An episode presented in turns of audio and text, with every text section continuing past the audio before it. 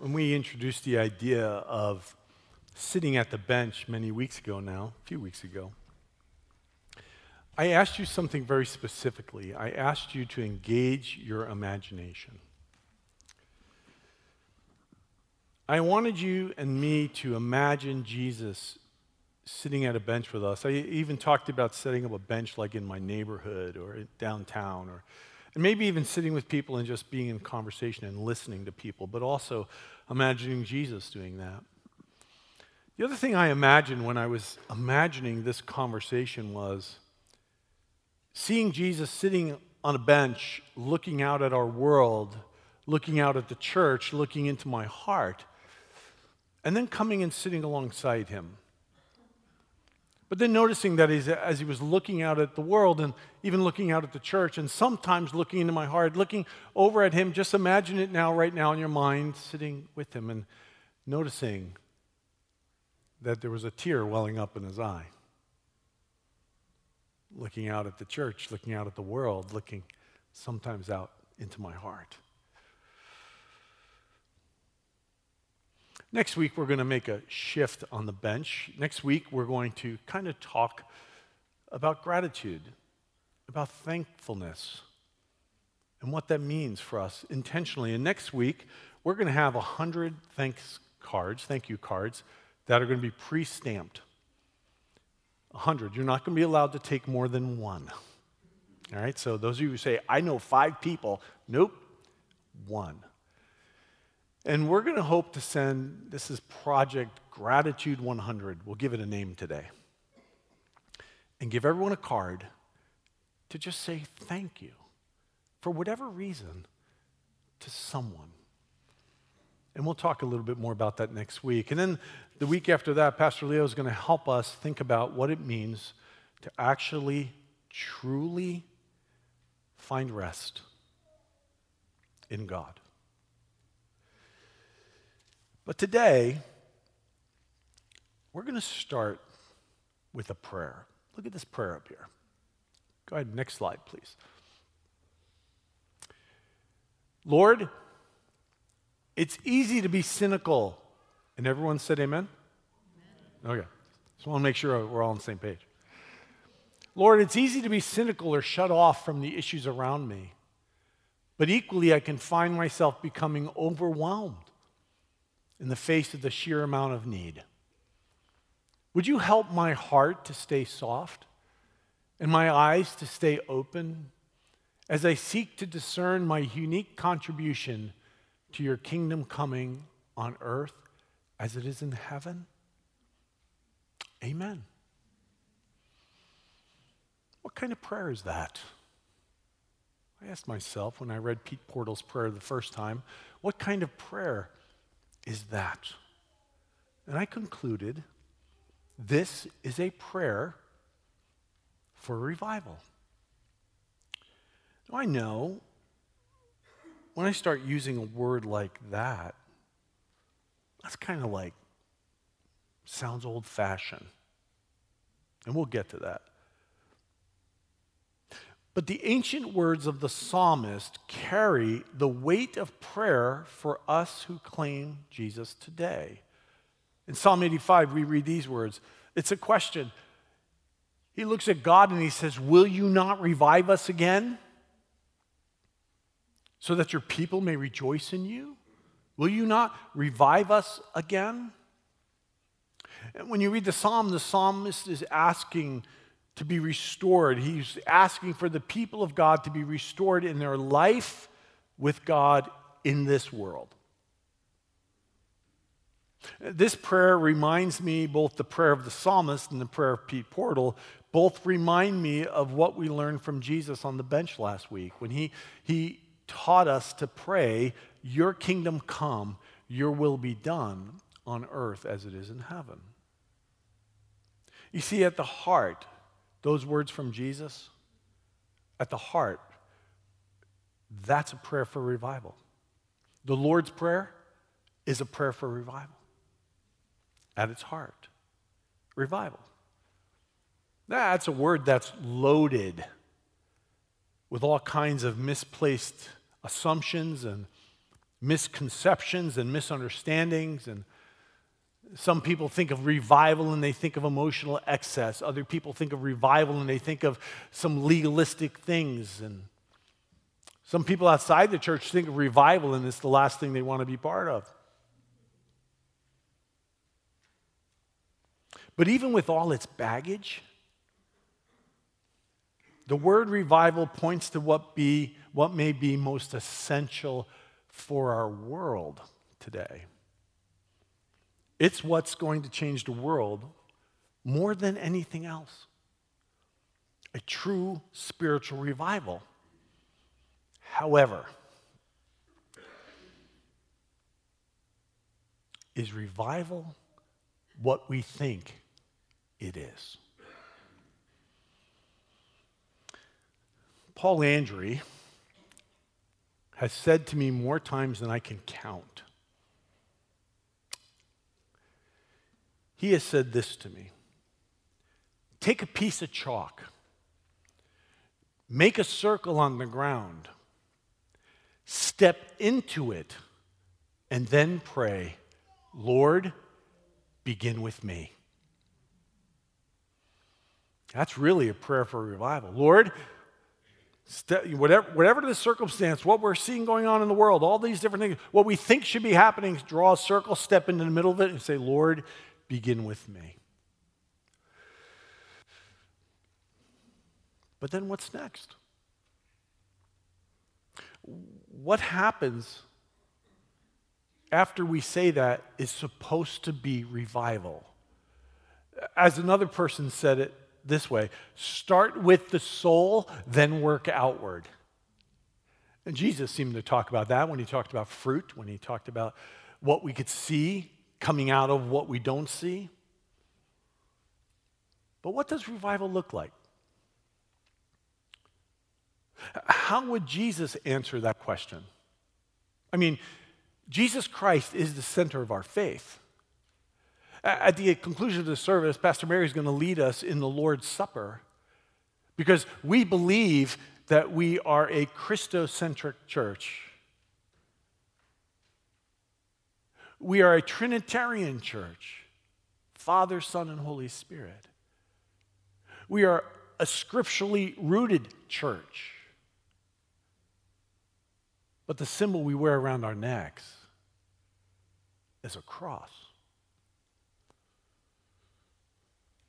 So he's the center of our faith. So it's worth asking Jesus, what does revival look like to you? What does a your will be done and your kingdom come on earth as it is in heaven revival look like? Well, that's, we're going to meet him on the bench and see what he has to say to us today. he showed up in his hometown. Here he comes. Hey, here he comes. It's the teacher, it's the prophet. Some are saying he's the Messiah. Did you hear, did you hear what he's been doing? Did you hear about the people he's touched? Yeah. Can you believe he healed that guy? That's kind of what the feel is. He shows up in his hometown. It's all the buzz. He's trending. I imagine he'd be trending on the City of Nazareth Facebook page and all the comments. And there'd be some of those little hearts and some of those thumbs up, and then there'd be a bunch of those angry little faces. Those would be the Pharisees. Right? But get Jesus is coming maybe he will do one of those cool miracles for us. Hey, maybe he will make us a promise about getting rid of these Romans. Better yet, maybe, I mean, we're Nazareth, we're a backwater place. Maybe finally he will give us power and place and prominence. they had to be pumped up, they were amped up. And what do they do? They, they welcome him into the synagogue. I mean, he's a rabbi. They welcome him into the synagogue and they give him the honor of reading from the prophet. They go over, they get the scroll, they hand him the scroll. The scripture had already been selected. They handed him the scroll. The scroll of the prophet was handed to him, we read in Luke chapter 4. Unrolling it, he found the place where it is written The Spirit of the Lord is on me because he has anointed me to proclaim good news to the poor. He has sent me to proclaim freedom for the prisoners and recovery of sight for the blind, to set the oppressed free, to proclaim the year of the Lord's favor. He then rolled up the scroll handed it back to the synagogue attendant, and then he sat down. And I love this part. The eyes of everyone in the synagogue were fastened on him. They were anticipating. They were excited. They were saying, This is our day. And he began by saying to them, Today, this scripture is fulfilled in your hearing. Well, this was really good news. This was really good news, except for this one thing. It was news, good news, that was much more than what they bargained for. And what you need to do is you need to now read the rest of Luke 4 and see what happens, how, how they respond and how he responds and sees what, see what happens. And he's basically calling them out for not being this. So I, get, that's, I just gave the rest of it away. But it was much more than what they bargained for, and it's much more than what we bargained for because what we have here from Jesus is Jesus lays out God's desire for how the world should be. And if revival does anything, it lays out God's desire for how the world should be. That's the heart of revival according to Jesus. This is how Ray Ortlund sums it up. True revival is not a private religious joyride.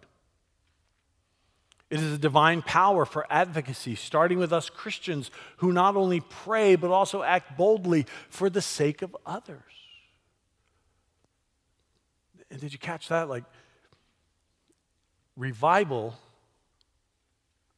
leads to these words for the sake of others.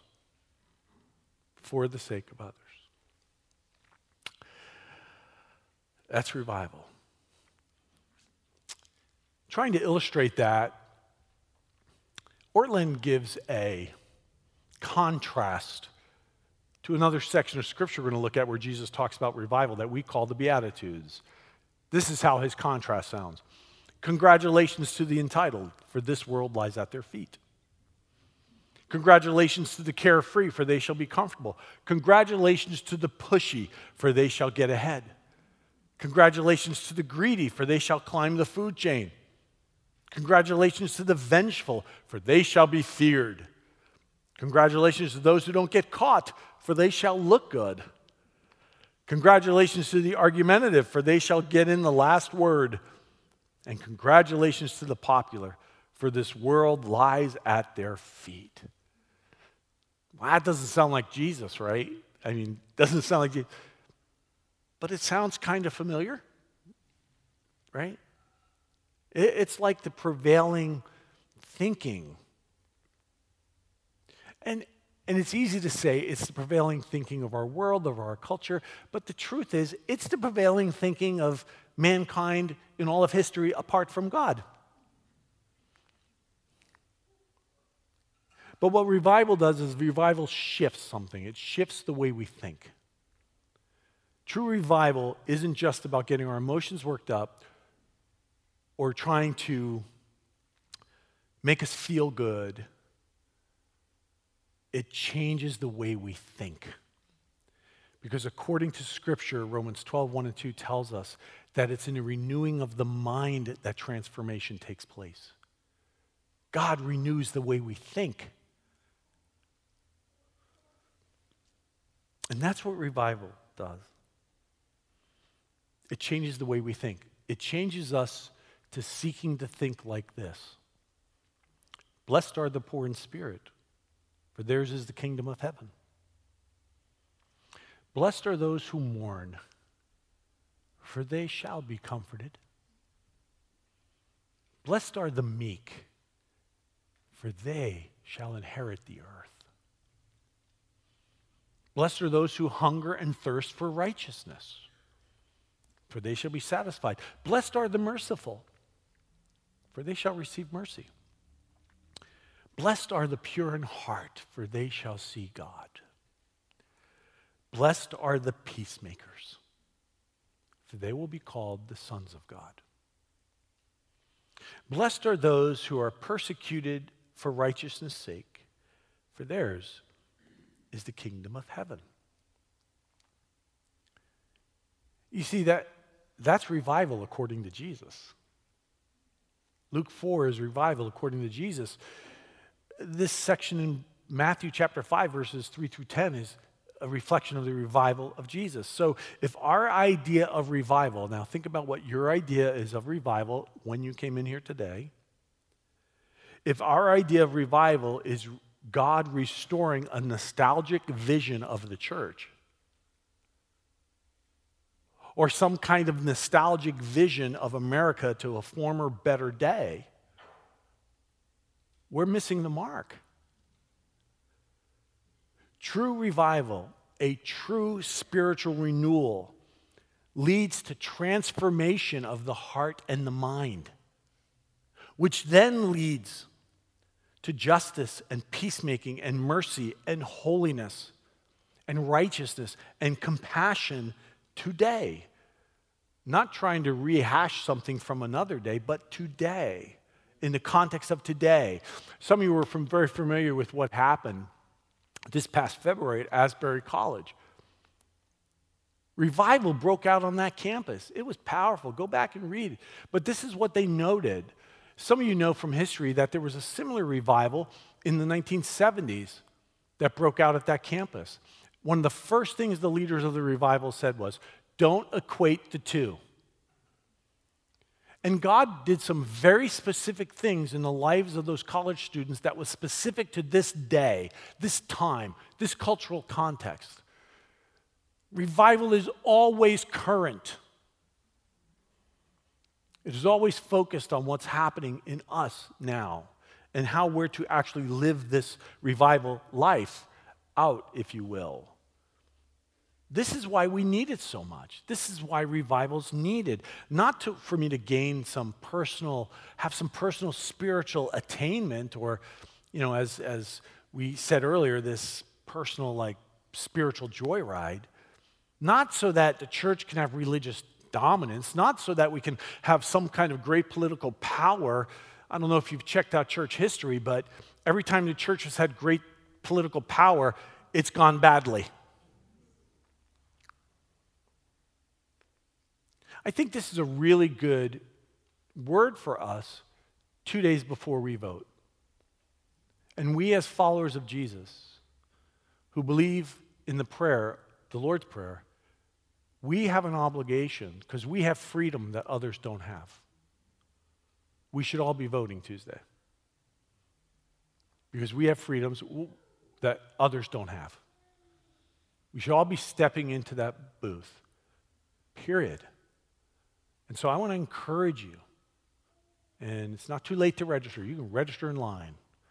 And I invite you to do that. But listen to these words from David Brooks. He wrote this amazing article on how America got mean. He says, if you are asking politics to be the reigning source of meaning in your life, you are asking more of politics than it can bear. Go back to some of the things we sang today. Then he says, This has not produced a happy society. It's not. That's just a fact. Or as Michael Frost put it, Christians shouldn't be looking around for the next political liberator. We need to look inside for evidence of spiritual renewal, renewal of the mind, and the living out of a new set of habits and values. All too often, we couch the idea of revival in terms of protecting something, protecting our Christian faith or saving America or doing something like that. But sometimes, sometimes we do that with words and actions and methods that do not reveal the very Savior we serve. So when we start talking about revival, we really need to think about what we mean. What do you mean by that? We need to take stock of that. And one way to measure what we mean is to listen to what we say. Dr. Jeren Rowell is the president of Nazarene Theological Seminary, and he penned these words When the sound of renewal or revival is angry and combative, it is not being led by the Spirit. It's no wonder far too often the church sounds more like the anxious and angry world than like the peaceable kingdom of Christ Jesus. So, yes, we, we want the Spirit of the Lord to be upon us with such power and impact and transformation that the life and the mission of Jesus will be seen and heard and revealed through us. We want our lives to be good news. The good news that Jesus declares is his purpose. Or, as Alan Hirsch famously put it, I have it on my wall in my office your healing is the healing of the world, your redemption is the redemption of the world. When you and I are healed in Christ, we bring that into the world. When we're redeemed in Christ, we bring that into the world. That's what we need to bring into the world. What Jesus has done in me.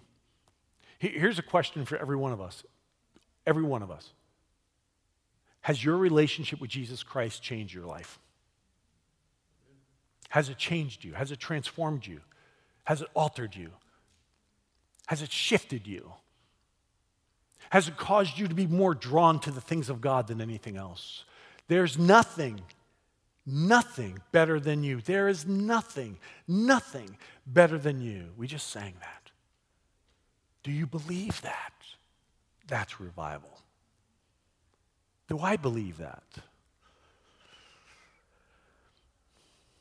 But the question really is do we really want revival according to Jesus? Do we really want it? Someone said this powerful statement. Next slide, please. Popular Christianity could enjoy a boom altogether divorced from the transforming power of the Holy Spirit.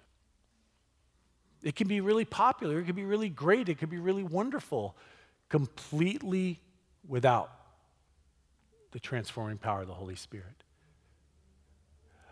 If I set up a sign outside and said, um, free Tupperware sets, I bet you I can get a crowd.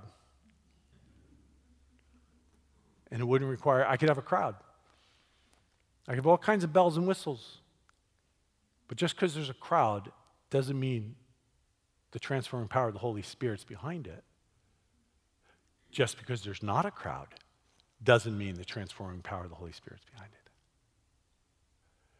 This person went on to say this It is my considered opinion that under the present circumstances, we do not want revival at all. A widespread revival of the kind of Christianity we know today in America might prove to be a moral tragedy from which we would not recover in a hundred years. Good question. Do we really want to replicate what Christianity is in America today across the world? Is that revival? Do we want that? That writer says that kind of Christianity that we know today in America might prove to be a moral tragedy. Here's the challenge that was written in 1957 by this man. Put that good looking guy up there. A.W. Tozer, one of the greatest spiritual formation writers of all time, he wrote that in 1957 when the church, when Billy Graham's crusades were flying and the church was like in its heyday. And he looked out on the world and he said, We better be careful. Or more current, today. Russell Moore writes if, we, if what we mean by revival is a resurgence of American Christianity, with all the numbers and the influence and the programs and the reputation the church once had, the results could be catastrophic.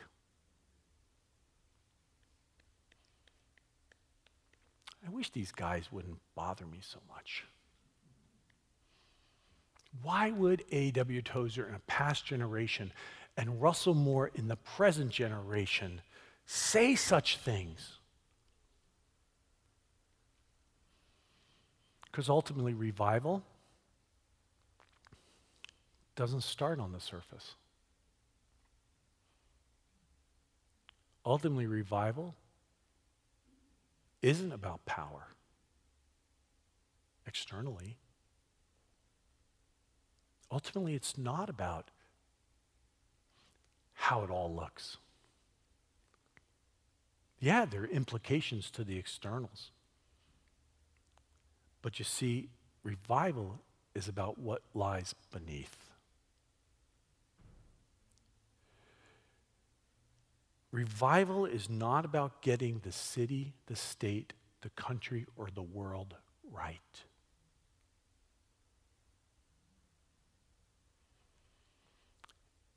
It's about getting the church right. I believe the Bible says that judgment starts at the house of God.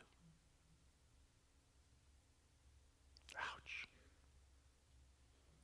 It's not about fixing someone out there who I perceive as an enemy of the faith. Someone out there who's an enemy of my faith. It is about dying to the self referenced worldview within and asking Jesus to give me his vision for the world. And the last I checked, the Bible says we got to do that every day. And Jesus even said that. He talked about that too.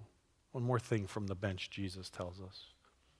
Very truly, I tell you, unless a kernel of wheat falls to the ground and dies, it remains only a single seed. But if it dies, it produces many seeds. Anyone who loves their life will lose it, while anyone who hates their life in this world will keep it for eternal life. Whoever serves me must follow me, and where I am, my servant also will be. My Father will honor the one who serves me. Where I am, my followers will be. And the place he's talking about, is the cross. And is when those of us who claim the name of Christ come to the foot of the cross, confessing everything we sang this morning. There's nothing better than you. You alone, O oh God, can do this. You, O oh God, are the one. When we come in confession of our utter, truest need of Christ, of His grace, of His forgiveness, of His sanctifying power, of His keeping power, of His very life, and we lose our life to Him, then revival will come. And this is what it looks like. It will come not somewhere out there to fix the problem out there, to fix the country, to fix the neighborhood, to fix the city, to fix the politicians, to fix that church over there or this church over there. No, no, no, no. Not out there somewhere. But revival will come within us and through us. And then, maybe then, someone will come across these words. Maybe they'll hear it read somewhere the Spirit of the Lord is on me because he has anointed me to proclaim good news to the poor. He has sent me to proclaim freedom for the prisoners and recovery of sight for the blind, to set the oppressed free, to proclaim the year of the Lord's favor. And they'll hear that from somebody, somewhere. And then maybe they'll look at you Or hopefully they'll look at me and they'll say, today, this scripture has been fulfilled in your hearing by just looking at our lives. My friends, that, that will be revival. That will be revival. That will be revival in my extended family. That would be revival among my adult children. That will be revival on my little neighborhood on Ferry Road. That, that would be revival in the places I encounter when I enter the public arena, when I function in the area of commerce, when I go into a voting booth on Tuesday. That will be revival. And because of that, that is why we come today to the centering practice and sacrament of the Lord's Supper. This is why we come to the table.